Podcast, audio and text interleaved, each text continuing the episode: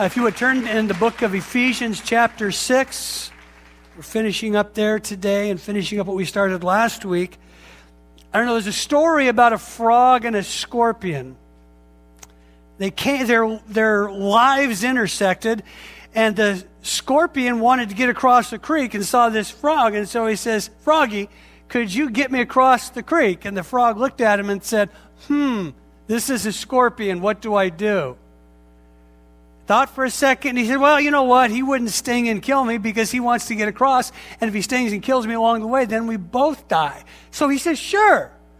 So the scorpion hops on his back and they kind of start making their way to the creek and across the creek. And about halfway across, the scorpion stings him. The frog says to him, Why would you do that? And the scorpion simply said, Hey, I'm a scorpion. It's what I do. Now, there's a truth there that the enemy of our soul is he's our enemy. And what he does is he comes to attack us. The Bible even kind of alludes to him as being a scorpion. Luke chapter 10, verse 10. In the book of Revelation, you'll see where the enemy is pictured. Uh, there's a lot of scorpions that are noted in there. He comes to sting. What his life is about is attacking. He attacks, he always has attacked. And until the day of his demise, when Jesus comes and executes the final judgment, he will continue to sting and to attack God's people. We're in a spiritual battle, and last week we did just a flyby on who the enemy of our soul was and some of the characteristics of his life. And I won't review those this week, but if you want to listen and find, uh, find out what we talked about last week, then uh, go online. But what we learned is, is that I believe this passage here is probably one of the most critical for us to learn and to live out and to apply to our personal lives. Because if we don't, we will never be able to move forward and grow in our life of faith. And that's the reason a lot of Christians get stuck. A lot of Christians live an unvictorious life because they're always beat down and defeated by the enemy. We started this last week, and uh, we really understand that in these six chapters of the book of Ephesians, Paul is saying that if you are a true Christ follower, as defined in chapters 1 through 3, where you have understood that Jesus died for your sins and you responded to that and received him. And then, if you're living the way that a Christ follower is defined to live in chapters 4 through 6, you will ultimately end up in the crosshairs of the enemy of your soul, the devil. So, Paul emphasizes, underscores, and highlights in this passage the importance of our need to be strong, to stand in the Lord, and to suit up with the armor that He's given us. He says, Be strong in the Lord. Put on the full armor of God. Let's pick it up at verse 13 where it says, This is why you must take up the full armor of God so that you may be able to resist in the evil day. Well, what's the evil day? Well, it's really any day. It's all days. It's today, wouldn't you say? This is why you must take up the full armor of God. And then, having prepared everything to take your stand, what does he say? Stand, therefore, with what? Well, with truth. Like a belt around your waist, this truth protect the reproductive area of your life, that we are to reproduce truth. We're to be people of truth. And then he says, righteousness like armor on your chest. This righteousness that comes from Christ protects our heart, the emotions. And he says, let your feet be sandaled with the readiness, uh, uh, sandaled with the readiness for the gospel of peace. So that wherever we go, we are people of peace because we're people of the Prince of Peace, Jesus. Now, hear me, that doesn't mean peace at all costs or at any cost. There are times when we have to stand up, say, this is right, this is wrong, this is good, this is bad, and deal with the fallout of it. It's not peace at any cost, because some people kind of believe that, that Jesus was this weak, kind of limp wristed, milk toast guy. No, Jesus stood for righteousness and against unrighteousness. And now we're going to pick it up today. In every situation, take the shield of faith, and with it, you will be able to extinguish the flaming arrows of the evil one. Who's the evil one? Well, it's talking about the devil here, the one who are to put on the full armor against, because our battle isn't against the people around us. The battle really is against him and his emissaries. So take the helmet of salvation and the sword of the Spirit, which is God's word. And with every prayer request, pray at all times in the Spirit. Stay alert in this with all perseverance and intercession for all the saints. Pray also for me that this message may be given to me when I open my mouth to make known with boldness the mystery, the unveiling of the gospel. For this I am an ambassador in chains. Pray that I might be bold enough in him to speak as I should. Well, he says here, stand, be strong, get suited up, put on the armor of God. We said last week very clearly that life isn't a playground, but ultimately it's a battleground. If you're a Christ follower, you have to learn to suit up. Now, in this whole suiting up, I, I th- this is good if you do this. I kind of kidded about it last service, but really it's a good thing. Some people think that every day, okay, I got to get up and and they kind of go through, put on the helmet of salvation. Okay, I'm going to take up my shield of faith. And they walk through this whole process. That's fine if you do that, but understand this, you really don't have to. Once you come to Jesus, you have, you have been outfitted with this armor. Now the key is, is that you walk in it. For instance, you, you walk with truth. To the degree that you walk with truth, to the degree that you walk in righteousness, do what's right versus what's wrong, to the degree that you embrace the Word of God and to not just hear it and know it, but to do what it says, to the degree that you do all of these things, you will be standing against the forces and the onslaught of the enemy. To the degree that you don't do it and you do those other things, guess what? You're really opening the door to the attacks of the enemy in your life and around you. So while it's kind of this spiritual talk, there's a very practical application of living it out. You can't just see the spiritual armor as some kind of little, kind of trite Christian thing that you do. It has a it has a power behind it when you live it out because you have it on. It's kind of like the boxer, you know? He's in his robe and he's in the ring and he's over there shadow boxing and shuffling and moving around and warming up. And then all of a sudden the the, the bell rings and he's got to go back to his corner and he disrobes his big robe and he gets ready. And the first thing he does because he's getting ready to go fight is he, he bows down and he, he crosses himself a bunch of times. And somebody looks at him and goes come on can, can that really help him?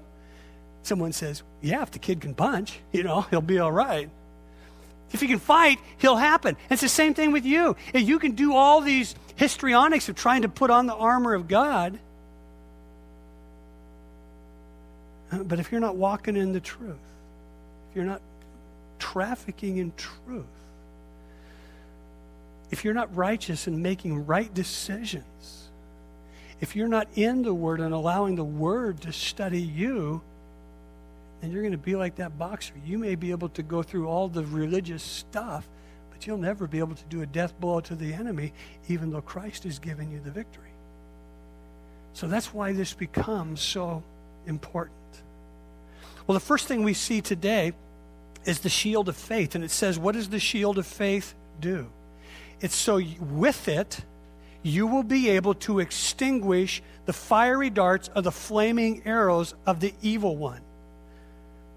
if you would uh, take your finger and turn back just a, probably about 10 pages or so to 2 Corinthians chapter 12.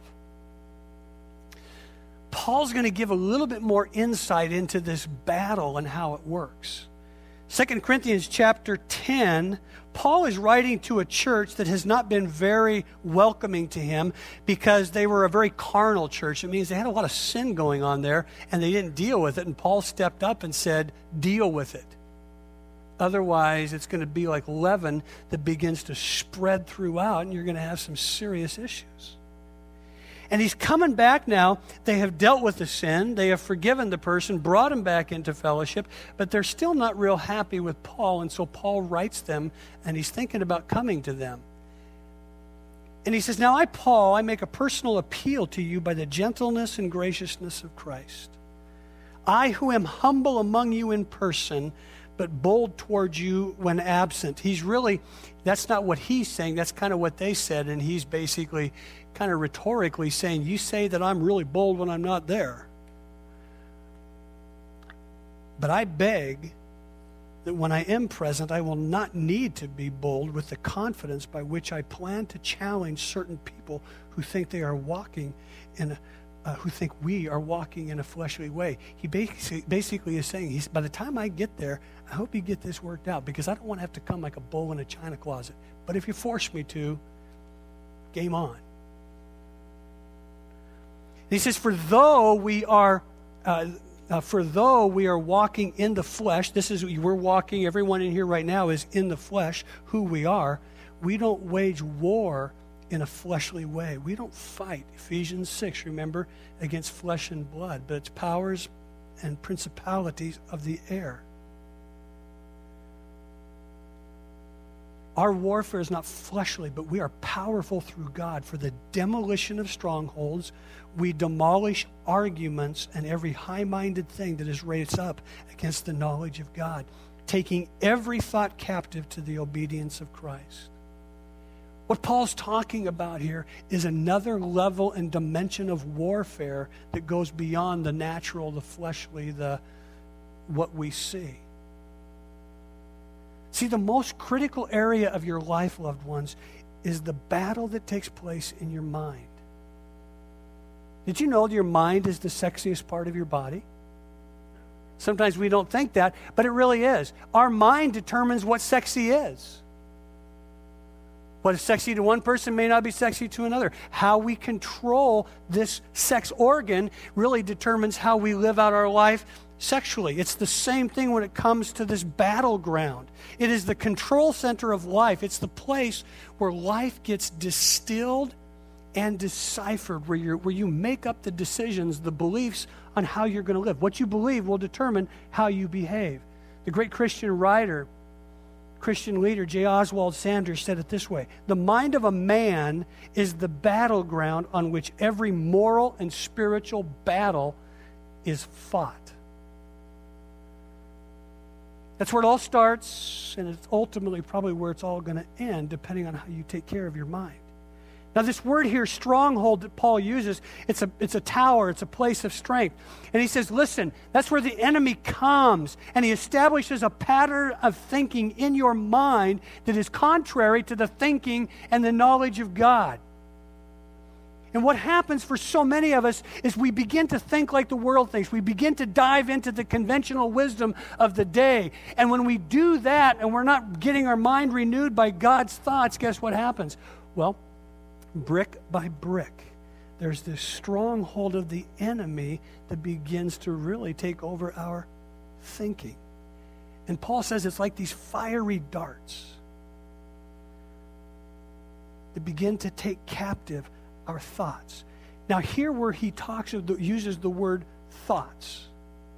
These are designs, they're fractional things that come. They're quickies. The Roman soldiers carried this large shield. Shield is about four foot by two foot. It was made of wood, and they would have a layer or two of leather over it. And oftentimes, before they'd go to battle, they would soak it, the leather, in water so that what the enemies, their, uh, the Roman enemies, would use is they'd use these things called fiery darts where they would dip these darts, arrows in pitch, and they'd set them on fire. And then they'd shoot them. And then they'd hope they'd catch something or somebody on fire. Well, it's the same thing Paul is saying. Listen, your mind is the same way. Where the enemy comes and he's shooting these darts, these thoughts that he is hoping will ultimately absorb into your mind and soul. This word here in First Corinthians and 2 Corinthians chapter 10 is the word noema, and it's thoughts. They're the quickies, the pop-up thoughts, the fiery darts that come from hell, and hell hopes they'll lodge in your mind and thinking. These are things, sometimes, hear me, that you can't always control. Have you ever had a thought that you just go, wow, where'd that come from? I don't think like that. I don't want to think like that. And it's just there. That's a fiery dart. Have you ever been driving somewhere and all of a sudden you thought, oh, what would it be like to go off this cliff? Hmm. Or, or, I mean, something just really absurd. That's a fiery dart from hell. And probably most of us have them. And you just go, where did that come from? And a lot of times, those we don't control, they just come. It's what we do with them afterwards that, that really matters. John Calvin, great preacher, uh, said it this way You can't keep the birds from flying over your head, but you can keep them from building a nest. And that's how we have to deal with these noemas, these thought, these quickies. See, these are designed, they are tailored to, uh, to, to your specifications. See, the enemy can't read your mind, but he knows your weaknesses. He knows human weakness. And these will be designed, fiery darts to come and be a scheme or a schematic, as it says in Ephesians 6, to work against you. Have you ever had just kind of what you found to be an unfounded fear of something or someone all of a sudden just pops up? Wow, why am I afraid of that? It's a fiery dart. You ever come to church just really, okay, man, I'm focused on God, I'm loving God, I want to worship, and then all of a sudden you come in and you go, Nobody likes me. Nobody cares about me here. Or maybe you become cynical and you go, why are we bothered? This, this, is, this doesn't make sense. And you, you haven't thought that before, and all of a sudden it just kind of pops up. That's a fiery dart launched from hell. Have you ever seen someone all of a sudden just made a quick judgment and you go, I don't think like what who do they think they are? And all of a sudden you go, Wow, I don't want to think like that about somebody. Just just popped up. That's, that's a fiery dart. Have you ever delighted in somebody else's misfortune and you find, man, I don't do that? It's a fiery dart. I mean, you could just go on and on. All those fractional, momentary thoughts that the enemy hopes, and probably most of them get at them during the day. You know, we probably face them all the time. Because the battleground is your mind. And these flaming arrows launched from the forces of hell when they stick into your mind and you begin to embrace them, well, then you're headed on a slippery slope down. And it will begin to affect your life. I received a, I have an email pen pal, I'll call them. And this person, probably once a month, will just write me and say, you know, Pastor, this is what I learned on Sunday. Thanks. It's how it worked into my life. Well, they wrote me last week, and I got their permission to share this. But it's this is a great example of these thoughts and how they start with just a fractional thought, but then they begin to move to the next thing that Paul is going to talk about. Uh, this Sunday, you talked about how the devil causes doubt but we let it fester and grow. And this explains some of the stuff that I've been going through. I've been having some really negative thoughts about my husband, and I couldn't figure it out. Thoughts that I didn't even agree with. You hear that? I, I, this isn't how I think, but they came. It was just, uh, well, now he's just getting nice and being nice to me to suck up and get what he wants. That was her thought. So she says, and this is the boring example that I'll give you. My husband told me to go ahead and buy an expensive juicer that I'd had my eye on. Now, he likes to make sure that we have in our family whatever we want if we can afford it. He and I have never fought over money. It's simply a tool, period. We know that. But now, fast forward, Pastor, one weekend. There was a gun that, that my husband wants that was now on sale, and he approaches me about buying it while we were in line at the store paying for the gun, the thought comes to me that he had just let me buy that juicer last week so that I could go along with getting the gun. You've all been there. You've thought like that, haven't you? And she goes, Well, I was really kind of shocked that I was having doubtful thoughts about my husband. The whole thing was just really confusing, like I was missing something. I quickly dismissed the actual thought and reminded myself that my husband is very open, straightforward, and would never try to work me to get stuff. He'd discuss what he wanted, and then we would work it out. The fact that I had such a thought was more upsetting than the thought I had itself. And I began to get upset about this, and some other minor negative thoughts were taking place. then Sunday, you said that when uh, what you said about the devil being a liar, it was like, boom, that explains it. Yesterday, my husband and I had been going, um, uh, yesterday, I told my husband what we've been going through. Turns out he's been wrestling with it too. He was thinking that I thought he had me buy the juicer so he could get his gun. And it upset him because he knows that I trust and believe in him and couldn't figure out what was happening. See, that's a powerful example of just a general thing in life, how the enemy can just kind of begin to throw something in and get you thinking wrongly. Because, see, those fractional, momentary thoughts can take root, and it leads to the next part where Paul says we've got to cast down, we've got to demolish imaginations. So it moves from these little quickies to this thing called imaginations and speculations. The, the word there is logismos. Now, don't, you don't care about that, other than what you need to know is we get the word logic from this word arguments. It's the idea of arguments and speculations and imaginations. It's not the flashing thoughts, but if you don't take care of the flashing thoughts, they can soon turn into imaginations, speculations and a nest begins to get built in your mind over these things. See, these are systematic, logical points of reasoning, logical argumentation used to debate by the enemy to break you down. In the Greek, in, in the Greek culture, one of the things that they had a lot of, they had a lot of philosophers, they had a lot of thinkers.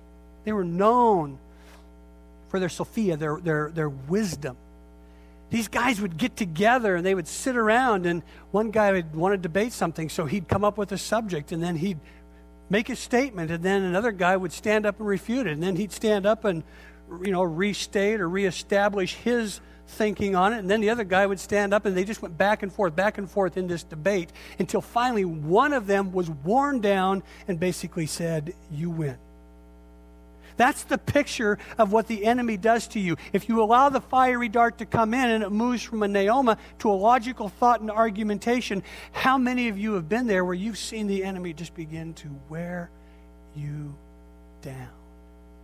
No, I'm not going to do that. Yeah, but you should because it will help you. You'll enjoy it. You deserve it. No, I'm not going to. Blah, blah, blah. Yes, you should because blah. And you go back and forth, back and forth. And finally, you go, yeah, Okay, I deserve it. Now, hear this. You can never blame the devil for that.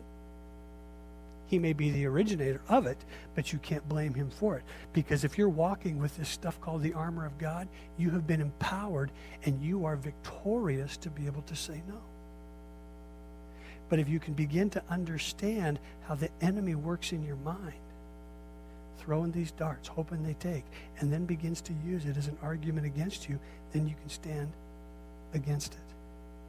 See, he'll do this. It starts as that little fractional thought, give you a lustful thought, then it moves to lustful thinking, and then it moves to lustful behavior. You begin to hear God's holding out on you. He's a buzzkill, He's a joy kill. And then pretty soon you'll look around and you go, yeah, I can't do these things that everybody else gets to do. And you'll begin to believe that God is a buzzkill. It's funny, I had one of my friends here wrote on one of the connection slips last week. He said, Hey, Pastor Terry, I just want you to know I hate Ephesians. It's been a real buzzkill for my life. But he said that God's been speaking so strongly to him and changing some significant areas in his life. See, that's how we have to think. It's not that God's a buzzkill, it's that He's protective and He wants to help you. See, when the enemy shoots these fiery darts of temptation, doubt, accusation, what we get to do, loved ones, is simply turn to God in faith, to believe He is who He is. Your faith is about the dynamics of your relationship with Christ. It's not a feeling that you have. Too many people go, I want to go to church and get the feeling. I want to go to this place and get a feeling. It's not about a feeling, it's about a faith. First John 5 talks about that that book, First John, was written so that we may believe, not feel.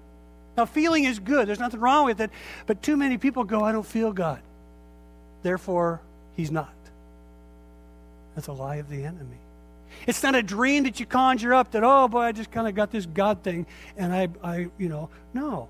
This is reality. And the faith, the shield of faith, is that you are walking with this God, Jesus Christ, every day. See, I have faith in my wife, Trina. She has faith in me. That means we trust each other. I am not worried that she's out right now, well, doing something. And she doesn't worry about me that when I travel, I'm going to be doing something. Well, because we've been together now for 34 years, I have faith in her and I keep faith with her. And because of that, we are just very confident. We don't always feel married, but we know we are.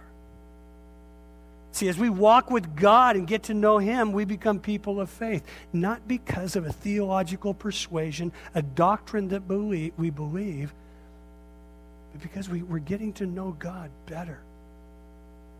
That I really come to know this living God. I, I, I got to ask you this. Do you feel like you know Christ better today than you did six months ago? If you don't, hear me. If you don't, then you're probably not living with this armor. You're probably not living out the things that God has given you to put on and live out. See, I've been walking with God for 37 years. And I just know not only is He real, but He's there for me. And He is fighting with me. Now, see, Paul isn't writing this letter to the Ephesian church to just, he's writing it to a church, and that's going to be uh, sent out to other churches in Asia Minor. It's not written just to an individual, but he's writing to a church. He's not addressing one soldier, but he's addressing an army. You know, individual soldiers are pretty easy to pick off because they kind of get out there on their own. They're not real hard to break down part of the Roman warfare that made them so effective was they would use these four by two shields together to, to really form an impenetra- impenetrable wall. Row, the first row of soldiers, they would put their shields here and get down behind them so the whole front row is protected. Then the second row behind them would lift their shield above them and cover their heads. Why? So that when the flaming arrows came, the shields would be able to extinguish the fiery darts. Now, this is a point of application I want you to take today. You are so much stronger standing shoulder to shoulder with other Christ followers than you are trying to be a lone ranger, lone wolf, independent, I can handle it on my own. I see so many people in the church that say, I don't need a growth group. I don't need to have fellowship. I don't need to talk to anybody at a table. I don't need anyone to pray for me. I just want to come and go, come in late and get out early. I want to be the farthest away from the closest person, which is really unhealthy to live this life because you'll be the very ones that the enemy will begin to pick off. There's a quote from the Citizen Soldier, Soldiers magazine that says this I never observed any loners on the front lines. Everybody had a buddy. And we're doing Band of Brothers and Soul Sisters once a month, and we're going to be kicking off some small groups here in a, in a few weeks. You need to be connected, friends. You need to be shoulder to shoulder. Otherwise, it's so easy for you to simply become a casualty. Well, the next one is the helmet of salvation. Uh, salvation is important. The word means wholeness and completeness. Most people, when they come to church and they hear salvation, it, the, the, the whole thought is, okay, that's my asbestos suit from hell. You know, so I'm protected and I get to go to heaven. No, when God talks about salvation, He's talking about body, soul, spirit, the whole person becoming whole. It's not a, it, it is a one time happening, but more importantly, it's a journey and a process. And what he's saying here is this is what needs to take place is wholeness and completeness in your thoughts, in your minds, and in your reasoning. Why? Well, because this is the seedbed of the greatest battle you'll face. This is where most people lose the battle too many people's thinking isn't renewed by God's word or God's thoughts. Well, but it's focused on the fractured, chaotic thinking of the world, the conventional wisdom of the day. What do people out there say? Let me give you a couple of examples. That way I'll make sure some of you go away mad. Um, politics. Uh, I, am a, I'm a big believer in politics to some degree. I, I'm a registered um, voter, and I vote every election. I think, I don't know that I've missed many since 1976 when I was first eligible to vote. I believe in it. I encourage and challenge our church to be involved in the process. But let me give you some worldly thinking that the enemy would love to have you believe that Jesus is aligned with one party, and if that party gets into the White House, then it will change every house in the United States. There are Christians that really do believe that. That's a lie. It's not true. to the degree that you believe a political party is going to change this nation or this world, I'm sorry, but you have begun to bought into the lies of the enemy. It's not a negative statement, it's the truth. No political party will ever change this world. I was coming, I had a I had this day that was just packed on Tuesday. I flew to Portland because uh, I had to go to Eugene. It's a two-hour drive, and I this flights going into Eugene were weird, and I couldn't do it. So I drove for two hours to Eugene, had a two-hour meeting, then I drove back to Portland to catch a flight to come home Tuesday night. Coming home, it was interesting. In this rental car, I was by myself, and the first hour, I just found this uh, this radio station. Guess what it was? It was a party pundit gal, and she was going off on the other party and the other party's candidates. I mean, just ripping them up a good one. And it was, and I, and I, it was really kind of sickening, but I just thought, well, this is interesting. So I listened to it for an hour. That was from five to six. Six o'clock, she's off. I'd start rolling. The, I thought I'd find some music, but before I come to any music, I come to a guy. He's from the other party and he is doing a he's just ripping and rolling against the other party. So I listened to him for an hour. Can I tell you something? That's what happens with people. Is they, they have this party persuasion. I have a party. But I'm not wedded to it. It's not like, oh, they're going to save me. They're going to save you. They're going to save this world. But, but we hear that, and, and when you hear that long enough and all the negativity, you really begin to believe that. And that becomes your conventional wisdom. This is what I believe. And I challenge you as you move into this. Don't think, there's nothing wrong with being part of a party, but don't ever think that Jesus is clapping for one party. He is transcendent of politics. He would have his own party. Because there are good things of the Democrat, there are good things of the Republican, that Jesus would say, you know what, I'm going to take both of those and I'm going to have my own thing, the Jesus party. Unfortunately, we, we're not able to really do that.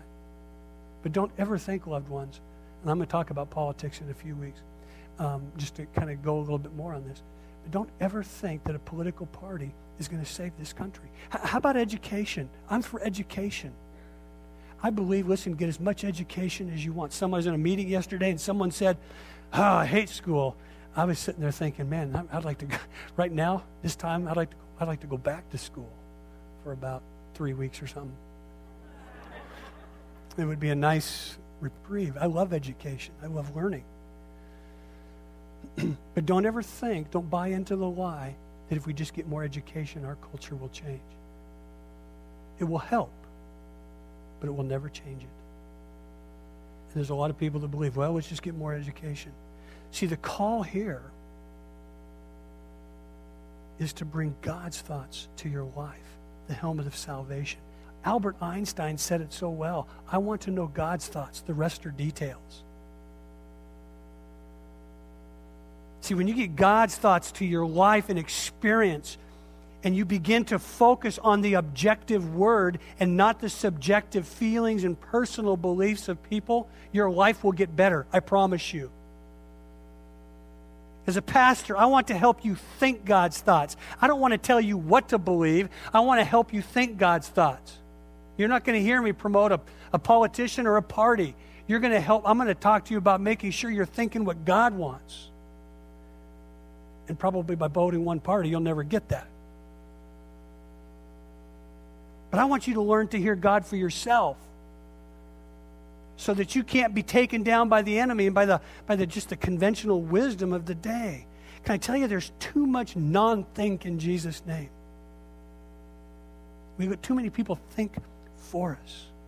People are hateful in Jesus' name. They speak on the same issues on both sides with hate. It's kind of like when I was listening to going up there. Now, they weren't Christians, but Christians do that. When anything moves from a, a, a, a discussion and a dialogue to a cause, it will always cause problems and division and pain. There's a lot of people that think morality doesn't matter, that anything goes in Christianity. It doesn't matter how you live. I mean, you know, I mean, Jesus really didn't stand for anything, did he? I mean, he just loved everybody. Yes, he did, but he never winked at sin.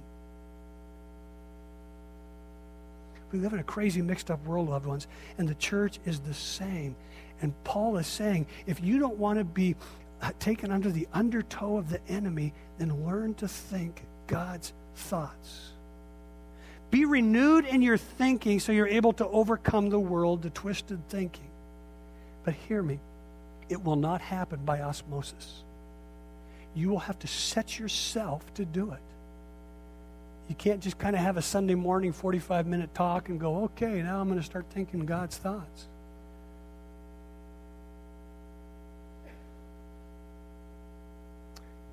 when he talks here about the next thing is the, the sword of the spirit the word of god. Uh, the, the, roman soldier's sword was it wasn't a big one where they'd unsheath it and pull it out and braveheart it. It was a, a smaller short sword because so much of their fighting was done hand-to-hand combat paul, uh, paul says in ephesians that our sword is the word of god. It's the sword of the spirit and he says i have given this into your hands so you can put it into your heart.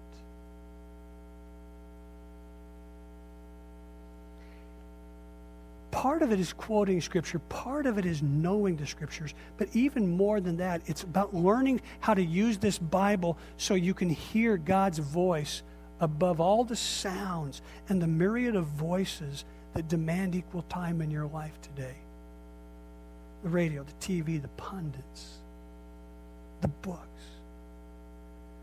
This Bible says there is truth, there are boundaries, there is right and wrong that can be identified. And because you serve and live with the living God, you can choose right.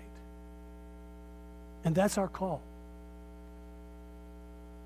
Now, there's two words that is used in the Bible, two main words to help us understand the word. You'll see it there in your notes. There's the logos. It comes the, the logos, the word logos is word and it means whatever, whatever the word logos is used, it's the total Bible. It's this whole thing. Acts 20, verse 27, talks about Paul came to the church at Ephesus, and as he was leaving, he said, I have not, I have not ever been one to preach and teach the whole counsel of God to you. I've given it all to you. I didn't focus on faith. I didn't focus on marriage. I didn't focus on gifts. I didn't focus on this. I gave you the whole thing. That's the Logos. Why is that important? Because if you're not getting the Logos in you, then you can't really use the second part, which is the word rhema. It's the word that is used there in Ephesians chapter 6 where it talks about the Word of God. Do you remember when Jesus in Matthew chapter 4, remember when he was facing the devil out in the desert? He was hungry. It says after he was hungry, Mark, Mark 4, excuse me, Matthew 4 and Luke 4, it says, and when he was hungry, the enemy came to him. And what did he tempt him with? Hey, why don't you just turn these rocks into bread? I bet you're hungry. What did Jesus say? No, it is written. And what does he do? He quotes out of the book of Deuteronomy. You know what he does there? Because he knew the Rhema, the Pentateuch, the first five books of the Bible, and the prophets, he was able to access a thing called a rhema, a precise word for the precise moment that had to be smoke, spoken to be able to combat the enemy. Imagine if you were taking in the Logos, how God, through his Spirit, could use this in you to begin to fight against the enemy. When you get tempted with something, when you get those bad thoughts, you can say, uh uh-uh, uh Jack, go to hell. This is what the Bible says. Sorry, but you can say that to the enemy because hell was created for him and his, his emissaries. It was not created for people. So don't ever tell anyone to go there. But the enemy, quote the scripture. You're tempted with, oh, that mouse. I'm one click away. Oh, I've got a rhema from the Logos. How can a young man keep his way pure? How can a gray haired man keep his way pure? By keeping it according to thy word. Thy word have I hid in my heart that I might not sin against me, get sin against thee. Thank you, God, that you brought that to my mind because now I don't want to sin against you. I'm going to go call my wife. Honey, would you take my mouse for a while? See, the rhema is the precise, the specific words that you can call on because you know this word. Now, let me give you the bad news. As Christ followers, we have a position of ultimate victory over Satan because of what happened on the cross. Read Colossians 1 and 2, and you'll see this picture of where literally it says that Jesus triumphed over the enemy and um, literally made a mockery out of him. That's the victory that you and I can walk in. But this is the deal. That's the war. You and I still have the battles until he is destroyed that we have to deal with, well, all the time. And with every immediate victory that you win over the enemy, need to know this it is only temporary, never permanent. I'm sorry. Satan will always come back. He did it with Jesus, remember? After Jesus overcome his temptations, what did the enemy say? Devil said to him, You know what? I'm going to come back at a more opportune time. When was the more opportune time? It was when he was broken in the Garden of Gethsemane. He was bent down and about ready to say, I'm going to chuck this thing. God, if it's if there's any way I can get out of this. And you can just know that the enemy was saying, Come on, Jesus. Come on. Give it up. And then all of a sudden, there's this Holy Ghost power. Not my will, thy will be done. A rhema, a powerful declaration.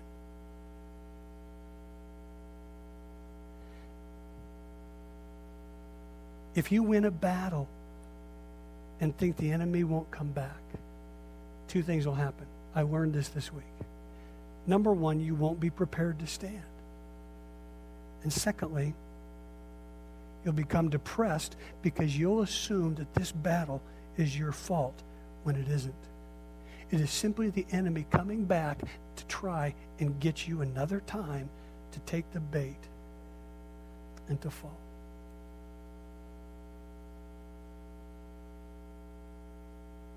Know your enemy. He's always going to come back. And be a person of prayer. It's not listed here as a weapon, but Paul adds it because it pervades all we do. He says, pray. He gives us four alls. Pray in all occasions. Just be a person of prayer. I don't know if that means five minutes a day or five hours a day. I don't know what that means. But it's always having an attitude and ready to pray in all occasions with all kinds of prayers and requests being ready to pray for people. Pray for yourself. God, would you do this? Oh, God, I'm so thankful that I was victorious yesterday in this area. Be alert and always keep on praying. The idea of persevering. Never forget, we need God every day in every way. And then he says, pray for all the saints. There's a lot of people in our church that are going through stuff right now. And I just say, whenever I, whenever I think of them, I go, Lord, would you just bless the Blomquist? They're just you know, they just lost their daddy. Lord, just bless, bless the, the Voses. They got this baby thrust on them. And now they got to live it out and be good moms and dads. Give them wisdom. Adele, she's fighting some health things. Would you just be with her? Give her assurance. You know, just as I go through the church or if I'm doing something. That's what you do. Always ready on all occasions to pray for all the saints. It's not heavy duty stuff, loved ones. It's just a sensitivity to God's Spirit. And the last thing is take a stand. This is the concept of standing against the devil. But you have to understand what's preceded is that you're with God. Well, what do you mean? He says here that you're with God. It's the idea that you first come to God because, well, you're being set up with his armor because of your relationship with him. James 4 7 says this Draw near to God, resist the devil, and he will flee. He's almost saying the same thing that Paul says. But the word resist here is the word anthistemi. It's the word from the word that we get antihistamine. What does an antihistamine do? Well, it represses the attack of cold and symptoms. So, what is he saying here? Well, you take your stand and you will be able to repress and push back the attacks of the enemies. But what does he say? Hear this, this is really important that the resistance comes because there's first an attitude of submission.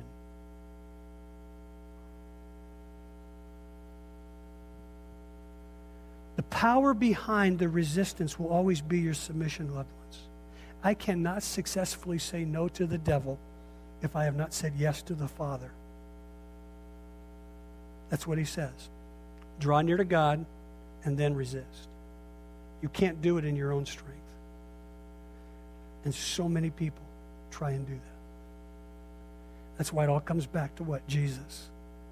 The focus of this and being able to stand is not being able to yell at the devil like you'll see some guys do on TV. You don't focus on the issues around you. You always come back to Jesus. Fighting the devil, yelling at the devil, chasing after the devil and problems, they will never produce Jesus. Jesus will always produce right behavior and victory in whatever you do here's kind of a quick outline of the book of Ephesians, and we'll be done, except for a little face to face time. Because you have been seated with Christ, there's three parts. Because you've been seated with Christ, come into relationship with Him, Ephesians 2 6, and now you walk with Jesus, Ephesians 4 and 5. You can now stand with Christ against anything the enemy brings your way, chapter 6. You're seated with, you walk with, and now you stand against. Whenever you see in the Bible the word walk associated with the uh, Christian, you know what it is? It really speaks of maturity. Jesus, um, you're it. You're the victor. We simply get to walk in it. We'll face battles, but I pray you would teach us as individuals, as a church, Lord, we're not militant. We simply want to walk with you. And in that, be strong, be courageous, be bold, and stand against the onslaught of the enemy.